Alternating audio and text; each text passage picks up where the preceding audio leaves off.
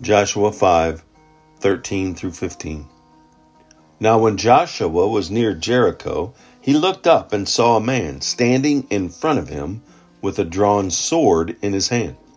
Joshua went up to him and asked, Are you for us or for our enemies? Neither, he replied.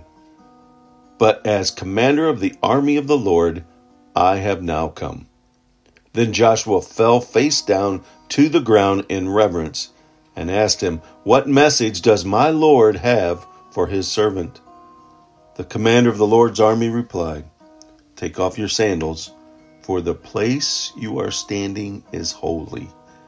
And Joshua did so. Joshua is being told to take over Jericho, and he looks up and sees this angel.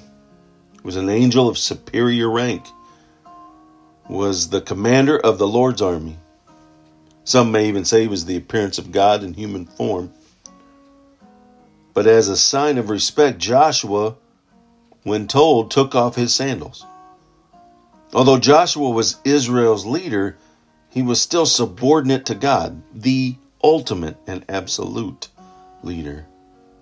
A reminder to us no matter where we are in the leadership of people, God is our leader. We need to submit to him, to get in hupotasso, to submit and get in proper alignment. Awe and respect are the responses due to our holy God. How can you show respect for God? By your attitude and your actions. We need to recognize God's power, His authority, and His deep love, and our actions must model our attitudes before others. Respect for God is just as important today as it was in Joshua's day. When Joshua approached the angel, he asked, Are you for us or are you for our enemies? And it's interesting in the response that the angel gave.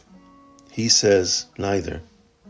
Neither but I am the commander of the army of the Lord, and I have come. So the question wasn't, are you for me or against me? Are you for me or for the enemies? Because God loves the world. We simply need to ask ourselves, whose side are we on? We need to be on God's side.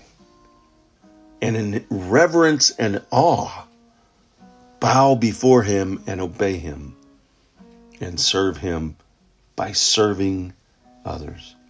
Joshua fell face down on the ground as soon as he heard the reply. He didn't worry about his enemies and where they could be. He simply knew he was with God and in God's presence.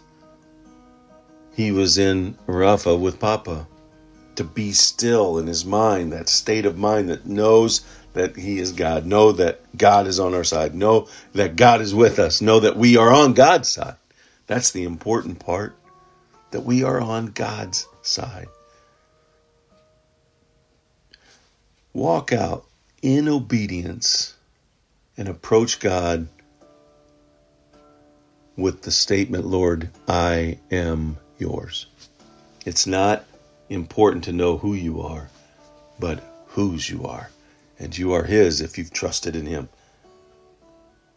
And take that confidence and walking it out every single day.